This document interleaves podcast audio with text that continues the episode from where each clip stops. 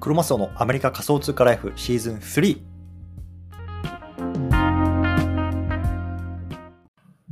はい、じゃあ始めていきましょう。マルチスペースです。よろしくお願いします。今日は2月の1日ですね。いよいよ2月になりました。めちゃめちゃ早いですね。なんかこの前、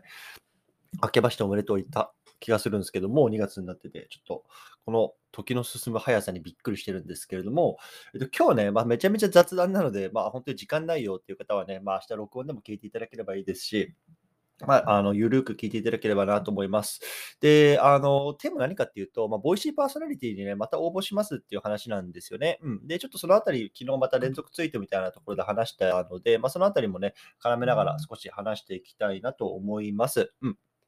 はい。で、まあ、実はね、僕自身は Voicy のパーソナリティっていうのは、えっと、過去4回かな、あの、応募していて、まあ、全てダメだったというようなところなんですけれども、今回ね、まあ、改めて5回目のチャレンジをしたいなと思ってます。うん。で、まあ、やっぱりこれするときに、こう自分がなんでね、この Voicy パーソナリティになりたいのかっていうのももちろん大事なんですけど、やっぱりこの聞いてくださるリスナーの皆さんにどんな価値をね、僕らが、僕が提供できるのかっていうところと、あとはやっぱりその、プラットフォーマーである Voicy ですよね。そここれまあどんなものをこ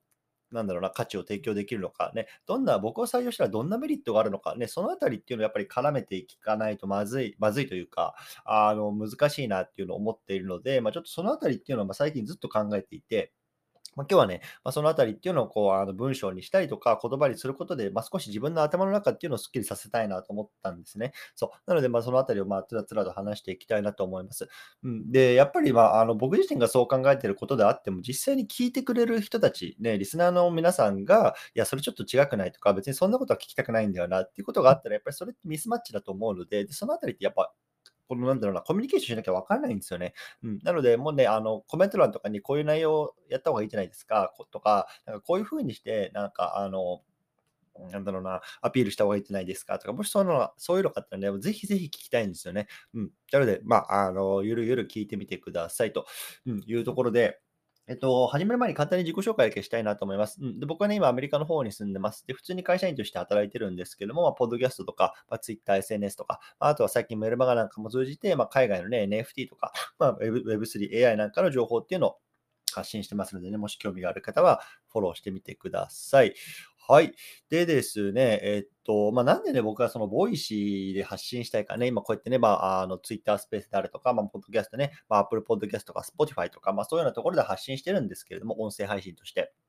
なんでね、 Voicy にこだわるのかっていうところまずね、話していきたいなと思うんですけど、あの、皆さんどうですか？このね、Web3 界隈、NFT 界隈でいろいろとこう情報収集とか活動されていて、どこをね、こう情報収集の場として使ってますかっていうことなんですよね。で、僕はやっぱり日本の国内のマーケットで言うと、間違いなく Voicyはもう、あの、切っても切れないところかなと思ってるんですよ。やっぱりさ、あの、もちろんね、イケハヤさんとか、まあ、カネリンさんとかね、あの、いろんな人、ね、で、日本のこの、いわゆるさ、あの、この界隈のトッププレイヤーとかっていうのは、そこでみんなさ、発信してるわけじゃないですか。そう。で、やっぱり、あの、 Voicyの一つアプリがあれば、まあ、そこでね、とりあえずは、まあ、今何が起こってるのかとか、最新の情報とかっていうのがね、やっぱり集まるようなプラットフォームに今なりつつあるんじゃないかなと思ってるんですよね。うん。なので、やっぱりそのね、あの、Apple Podcast でわざわざ NFT のことを調べた、あの、聞く人っていうのはどれぐらいいるかわからないですけども、とりあえず Voicy開いて、まあ今日はなんか、あの、どんな内容あるのかなって NFT の内容とか聞く人ってすごく多いと思うんですよね。うん。なので、やっぱりそこの場に僕も行きたいなっていうところがすごくやっぱり強くあるっていうところが一つありますね。うん。で、あの、まあ、ざっとね、やっぱりこの今発信してる人たちっていうのを見ていると、割とね、こう、国内のプロジェクトであるとか、今自分がやってることとかっていうのを発信してる人たちっていうのは多いんですけど、一方、そのやっぱり海外で今何が起こってるかとか、そういうような、まあ、あの最先端の情報とかっていうのをこう発信してる人ってそんなに多くないかなと思ってます。うん、なので、まあ、そのあたりっていうのがまあ僕自身の差別化要素なのかななんとはあの思ってますね。で、一般的にさ、なんだろうな、あの別にこういうようなテクノロジーのこともそうだし、まあ、あのね、スマートフォンとかそういうのは、なんだろうな、あのデバイスとかそういうようなところもそうですけれども、やっぱ日本ってさ、島国だし、もう日本っていう国だけでね、かなり技術が発達してるところもあるので、まあ、ガラパゴス、ガラパゴス、ガラパゴスとかさ、まあ、それこそね、ガラケーとかって言われますけれども、割とその海外のものとかトレンドっていうのが日本に入ってくるのに、すごくね、あすごくというか、やっぱ一年時差があると思うんですよ。うん。ね、やっぱこの音声配信も例えばあのそのうちの一つだと一つだと思っていて、なんか先日ね、あのどっかのデータで読んだんですけど、アメリカとかあのってもう本当にね、もうあの人口の例えば半分とか60%がもう日常的にこのポードキャストをね、まあ、聞いたりとか、音声でこうインプットしたりとかっていうようなところに、あのもう時代に入ってるらしいんですけども、日本ってまだまだだというような話なんですよね。そう。やっぱりそういったことから言うと、ね、日本でもっとこの音声の市場っていうのが大きくなって、こうメジャーどころの、なんだろうな、情報収集の場となっていくっていうのは、まあ、やっぱり1、2年後、もしかしたら3、4年、4年ってね、それぐらいかかってくるんじゃないかなんて話だったんですよ。そう。なので、やっぱりその海外で今流行ってることと日本でね、あのに入ってくるのって結構時差が何事もあると思うんですけど、そこのやっぱり時差を少しでもこう埋めるようなお手伝いみたいのは、まあ、僕の方の情報発信でも少しでもできるかななんて思ったので、まあ、そこは一つの軸にしていきたいなと思ってます。うん。ね、いかがでしょうか。で、あの、じゃあなんでね、その僕がこれだけ Voicyに今こだわってるのかっていうところの話っていうのをまあちょっとしたいと思うんですけれども、あの、まあ、結論から言って、今すっごいボーナスタイムだと思ってるんですよ。ね。で、やっぱりこの NFT とか Web3 ってさ、まだまだ産業として全然立ち上がってないし、本当に今これ触れてる僕らとか聞いてる皆さんとかって、もうかなりね、いわゆるギーク、オタクだと思う、オタク層だと思ってるんですよね。こんなこと触れる人とか、ね、あの、発信してる人って。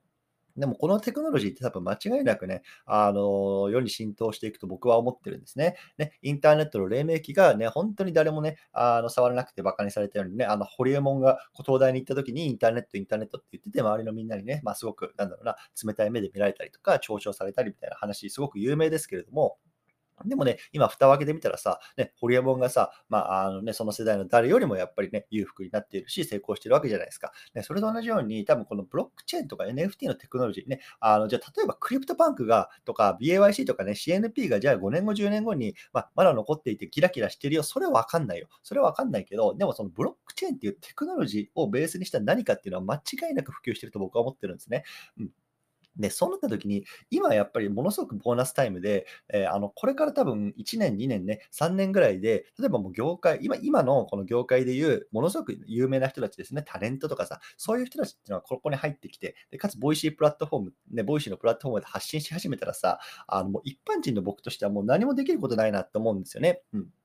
そう。で、例えば最近だとさ、なんだろうな、あの、ジャニーズのタッキーですか？で、あの人が NFT さ、発売しててさ、もうなんか即完売とかしてましたけれどもさ、タッキーが例えばさ、 Voicyで発信したいっつってさ、NFT の話し始めたらさ、一般人の僕どうやってね、リスナーを獲得するのね、勝つ、勝つか、勝つっていうか、まあ、対抗していくかって話ですよ。ね、もう無理じゃん、絶対。そう。だから、あの、やっぱり今入っておいて、こう、ポジションを築く、もう本当にボーナスタイムだと思ってるんですよ。なので、やっぱりここ1、2年で多分、この Voicyっていうところのプラットフォームにたどり着けないと、多分、どんどんどんどんどんどんどんどんもう有名な人たち入ってくると思うんですよね。そう。やっぱそこでもう、よーいドンでスタートするのはもう、ちゃんちゃら無理な話なので、今のうちにやっぱり少し僕は、そういうようなところをね、まあ、気づき気づいておきたいと、まあ、思ってこうやって話してるわけですね。うん。そう。で、まあ、あの、リスナーさんにとってね、どんな価値があるのかっていうところを、まあ、続けて話しておこうかなと思うんですけれども、まあ、あの、今2つ話しましたね。で、1つ目はやっぱ最新の海外のトレンドがわかるっていうところと、あとはね、スイッチングコストですよね。で、スイッチングコストさっきも話しましたけども、あの、僕今、ね、ポッドキャストは Spotify とか Apple Podcast で話してるんですけど、例えばさ、 Voicyでイケハヤさんのね、あの、配信聞いてから、で、例えばじゃあ僕の聞こうかなっつってさ、Spotify とか Apple Podcast 起動させて聞くのめんどくないですか？で僕、結構毎回そうやってやってるんですけど、それ結構めんどくさいんですよ。で、一つのやっぱりさ、あのプラットフォームね、 Voicyっていうプラットフォームの中でさ、ね、人を選んでね、ケンさんだ、パジさんだ、カネリンさんだっていう中にさ、僕がそこにいたらさ、スイッチングコストもすごく低いなと思って楽だなと思ったんですよ。うん、だからこのあたりっていうのは、まあ、結構ね、最近本当に僕のポッドキャストっていうのも、もう視聴者、視聴者さんが結構増えていて聞いてくださってるんですけど、まあ、そういう人たちにとっても多分、 Voicyで聞けた方が楽なのかななんて思ってた、思ってます。うん。はい。で、もう一つはね、結構なんだろうな、あの、皆さんこれどう思われるかななんて思いながら書いてたんですけど、まあ、いわゆるその会社員のロールモデルになれたらななんて思ったんですよね。で、どういうことかっていうと、今この NFT とか Web3 分野で Voicyで発信してるパーソナリティさんってさ、まあ、かなりなんだろうな、あのもう業界トップのキラキラしてる人たちだと思いませんか？僕はもう思うんですよね。あの、イケハヤさんであったりとかさ、周平さんとか、まあ、カネリンさんとかね、パジさんとか、みんなさ、やっぱり経営者とか、あとはこう、プロジェクトのファウンダーであって、そういう人たちしか今はあの発信できてないと思うんですよ。うん。で、もちろんね、あのそういう人たちの話、自分たちでそういうようなプロジェクトを動かしてっていうようなところの知見っていうのはさ、もちろん誰しも聞きたいし、パーソナリティであるべきだと思うんですけど、一方でさ、その僕みたいなさ、普通の会社員である人がそういうようなところに入ってもいいのじゃないのって僕は思ってるんですよね。ね、やっぱり9時、5時でさ、仕事があってさ、家事、育児があって、でね、その隙間時間でね、なんとかしてこうコンテンツを発信してるっていうさ、あの、人の情報とかさ、なんだろうな、あの、ね、苦悩とかモヤモヤとか、そこも含めてなんか泥臭いところってさ、あの、聞きたくないですか？どうですか？ね。あの、やっぱ NFT、Web3 分野でさ、あの、今会社員でやってる人って多分いないんじゃないですか？ね。あで、僕は見てるんですよ。で他のね、分野でいるんです。例えばなんだろうな、あの、ちょっと自己啓発系のところとかでさ、なんか、あの、会社員ですみたいなところのあの、ボイシーパーソナリティっているんですけど、NFT、Web3 分野は本当にいないんですよ。みんな本当にプロジェクトファウンダーか経営者しかいないんですよね。そう。なので、まあ、ちょっとそこのニッチなところは狙っていきたいなと思ってます。で、なんでかっていうと、あの、やっぱりこうやってね、みんなキラキラしてる人たちしか喋ってないですけど、多分聞いてる人のほとんどっていうか、大部分って、まあ僕と同じように多分本当に9時5時で働いて、まあちょっと朝とか夜にね、まあ少しこう NFT 触ってみたいな、そういう会社員の人ってほとんどじゃないのかなって思ってるんですよ、僕は。うん。で、やっぱりそういうなんか、いわゆるマス層にとってさ、あの、こうやってね、普通に僕会社員として僕が例えば Voicy とかで発信できていたらさ、なんか、あ、なんか俺でもできるんやなとかさ、あの、なんかちょっと頑張ってるし、僕も頑張ってみようかななんて、なんかそんな風にね、あの、なんだろうな、差し出がましいけど、少し思ってもらえたらいいかななんて思ったんですよね。本当に、本当に普通の人なんですよ、僕も。マジで。めちゃめちゃ普通なんですけど、でもそんな人がさ、ね、 Voicyでさ、ね、イケハヤさんとかさ、なんだろうな、パジさんとかと混ざってさ、発信してたらおもろくないですか？で僕はなんかそこはおもろいなと思ったんですよね、自分で。うん、なので、まあ、そういうようなところも含めて、なんだろうな、あの、少し話をできたらな、なんて思ってます。うん。はい。で、あとは、その Voicy側ですよね。じゃあ、僕をその採用することによってどんなメリットがあるのかっていうところなんですけど、正直これは、あの、わかんないです。わかんないというか、まあ、2つえっと、僕は取り上げたんですけど、まあ、1つ目は、まあ、Twitter とか Podcast とかね、まあ、今の僕のフォロワーさん、例えばね、1万人とかフォロワーさんいますけど、そういう人たちとか、ね、皆さんのように今ね、Twitter スペース聞いてくださったりとか、Podcast 聞いてるよって人たちを、まあ、あの、 Voicyのプラットフォームに持ってくることはできるかなと思ってます。うんだから多分これ聞いてる皆さんとかって、もうすでに多分、うん、あの、イケハヤさんとかのやつ聞いてると思うので、そうなると、まあ、僕が、なんだろうな、あの、いわゆる、なんだろうな、全く新しい層を Voicyに持ってこれるかっていうのはちょっとわからないなっていうのは正直ありますね。うん。で、もう一つはま毎日配信することですよね。まあ、僕はね、あの夜の10時半からこうやってほとんほぼほぼっていうかもう毎日か、あのこうやってツイッターのスペースやってますし、まあ、ポッドキャスト自体もね、まあ、あの500本ぐらいこう今まで録ってきてね、配信してきてるんですけど、まあ、とにかく毎日コツコツコツコツ何か発信するとかやるっていうことだけはね、まあ、あの人並みにできるんですよ。人な 人並みにというか、うん今、こう発信してる人たち並みにできるんですよね。そう、だからやっぱり、あのね、あの中にはさ、結構芸能人とかで、あの、 Voicyのプラットフォームね、あの、受かって発信するんだけど、全然ね、あの、リスナーが伸びないから、本当に1ヶ月ぐらいでやめちゃいましたよとか、なんかそういう人がこうちらちらほらいて、結構さ、なんだろうな、あの、 Voicyの中とか見てみると、もうね、あの、更新が全然されてない番組とか結構あるんですけど、まあ多分そこはないなと思っていて、うん、まあ引き続きね、こういうふうにこう継続して発信することができるかなとは思っているので、そのあたりっていうのはね、まあ本当に、なんだろうな、まあ言い方悪いですけど、もう本当ね、なんかキラキラしてて、ね、1、2回でね、こうやめちゃうようなその辺のね、芸能人みたいな人たちよりはね、まあ、あの、僕を採用するメリットはあるんじゃないかな、なんていうのは思ってました。うん。で、まあ、正直これぐらいしか貢献できないかなと思ってるんですけど、なんか他にね、あこういうところね、まあ、訴求したら、こう、 Voicy社としてもね、なんか、あの、嬉しいんじゃないですかみたいなのあったらね、ぜひぜひコメント欄とかでね、教えていただきたいなと思います。はい。でですね、えー、っと、じゃあ僕がこの音声配信とか、 Voicyにね、今回5回目なんですけれども、応募するにあたって、まあね、どんな風なね、なんだろうな、あの、ヒストリーがあったかっていうところを、ざーっと話しておきたいなと思います。で、実はですね、えー、っと、僕のポッドキャストというか、音声配信、一番最初の1本目っていうのはね、もうちょうど2年前ぐらいですね。もう本当2年経つんですけど、21年の2月にね、本当に1本目のポッドキャストを撮りました。で、この時は、あの、アメリカにまあ、僕は住んでるので、こうアメリカにおけるいわゆるお金の話ですよね。資産運用とかさ、当時こうファイヤーとかってこう単語が流行ってたんで、どうやってね、あそこの道に行くかみたいなところをね、こう話してたんですけど、もちろん全然聞かれないしさ、話もたどたどしいしさ、まあ3日坊主とかで終わってたし、まあほんと途切れ途切れで、こうなんか1ヶ月に2、3本撮ってみたいな、そんな感じだったんですよね。そう。ほんで、まあそれが、えっと2年ぐらい前で、で、21年の8月夏ぐらいかな、まあ、ちょっと1年発起してね、ちょっと毎日やるかというところで、そこからこう毎日やってるような感じで、で、まあ最初は本当に楽し楽しかったですけど、まあ今こうやってね、まあなんだかんだ2年経ったら、まああの、特に緊張もせずスラスラこう喋れる、台本もなく喋れるような感じですね。うん。で、このぐらいからちょうどね、NFT とかっていうところの盛り上がりが、あの、出てきたので、このあたりでちょうどね、NFT の話っていうのをね、あのし始めたのを覚えてますね。はい。で、去年の3月ぐらいかな、初めてこの Voicyのね、えっと、パーソナリティのところに応募しました。で当時ちょっとどんな内容でね、応募したかってわかんないですけど、覚えてないんですけど、でも多分まあ、あの、アメリカ生活のことをなんかね、はい、あの、発信しますとか、なんかそんなちょっとたわいもないような話だった気がしますね。うん。で、まあ、あの、そこからもうトントントンなんですけど、まあ、えっと、8、10、12と、あの、いうところで、まあ、2回目、3回目、4回目っていうところで帽子には応募していて、まあ、あの、落ちているというところで、まあ、またね、2ヶ月ぐらい経つので、まあ、今年の2月ですね、まあ、とにかく今日か、2月1日になりますけれども、まあ、5回目のね、まあ、応募っていうのをしてみようかなと思って、こうやって皆さんに話してます。うん。で、一応この毎日スペースは去年の10月からかな、あのやっていて、もうそれこそもう4ヶ月ぐらいですかね、こう毎日10時半ぐらいにこうやって皆さんの前で喋ってるっていうような感じなんですよね。なので今まではずっとポッドキャストでしか話してなかったんですけど、まあ今最近はこうやってツイッターのスペースでも話してるというような感じです。うん。で、あの、前回か、前回応募した時に初めてあのの試みとして、この推薦フォームみたいので、こう皆さんのサポートを募ったんですね。で、今回もちょっと後で話そうと思うんですけども、まあ、そうだね、ちょっとその後、その話後でしようか。後でしようかなと思います。うん。はい。で、えっとですね、今回上の方に僕ツイートつけてるんですけれども、そこのね、一番最後のスレッドですね、あの、Google フォームみたいなのがついてるんですよ。で、これがいわゆるね、推薦文みたいなんですね。うん。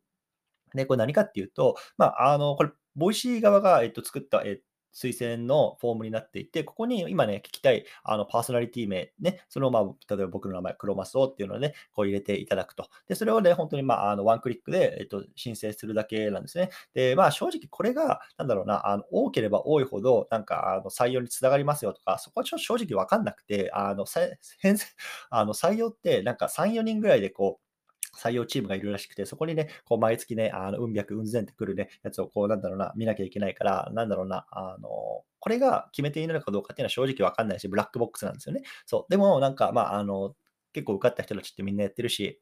僕もやっておこうかなと思って、こう皆さんにね、今、あのこの推薦のお願いをしているっていうような感じですね。なので、まあ、もしね、これ聞いていて、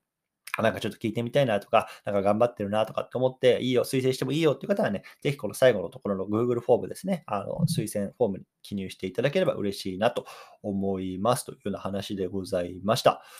はい。こんな感じですね。うん。で、まこれ実は12月に応募した時っていうのも、結構あの同じようにこの推薦フォーム使ってみたんですけど、前回と比べて意外と伸びが悪いんですよね、今回のツイートって。で、あのそこのちょっと分析は、一回まあ数日経った後にしなければいけないななんて思っています。で、前回はもうこのなんか推薦文のやつだけメールあメールというか、あのツイートでバンってあのしたんですよね。そうだからすごく分かりやすかったのかなと思います。で、一方で今回こう連続ツイートみたいな形では、そのヒストリーとか僕の思いとかっていうのはすごいダラダラダラダラ書いちゃったんで、もしかしたらこの一番最後のとこまで読まれてないのかなっていう、なんかそんな気もしてるんですけど、ちょっと、まあ、あの前回と違くまた新しいトライをしてみましたっていう感じですね。うん。はい。はい。ということで、もしなんかコメントとか質問とか、こうしたらいいんじゃないとかあれば、ぜひぜひコメント欄に書いていただいたりとか、手挙げて上がって一緒に喋ってみたりとかできますけど、いかがでしょうか？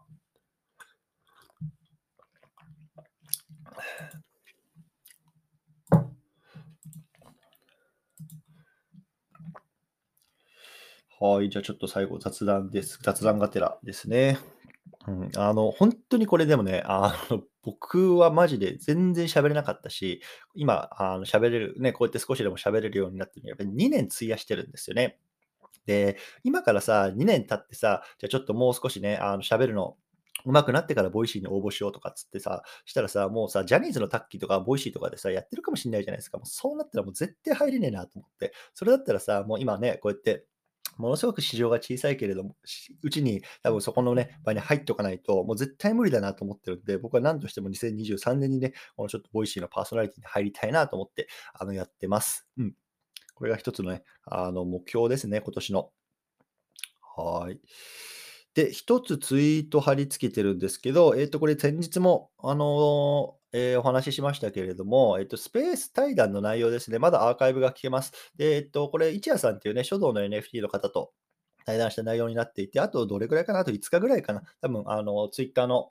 えっと、アーカイブの中で残ってるので聞けると思います。で、まあね、あの、一夜さんって自分でプロジェクトを回してるし、フォロワーさんもツイッター上で2.56万人いるというようなところで、こうやってね、こうなんだろうな、自分のスキルとか特徴っていうところと、まあ、NFT とかっていうのを掛け合わせて、こう、ポジションを作っていくか。それはね、まあ、プロジェクトとしてのポジションもそうだし、まあ、ツイッター上でのポジションとしてもそう。ね、そのあたりっていうのを話しているので、もしね、興味がある方はぜひ聞いてみてください。すいません。もうすでになんか1300人ぐらい聞いてますね。やばい。めちゃめちゃ聞かれてる。はい、まだ聞けますので、ぜひ興味がある方はどうぞと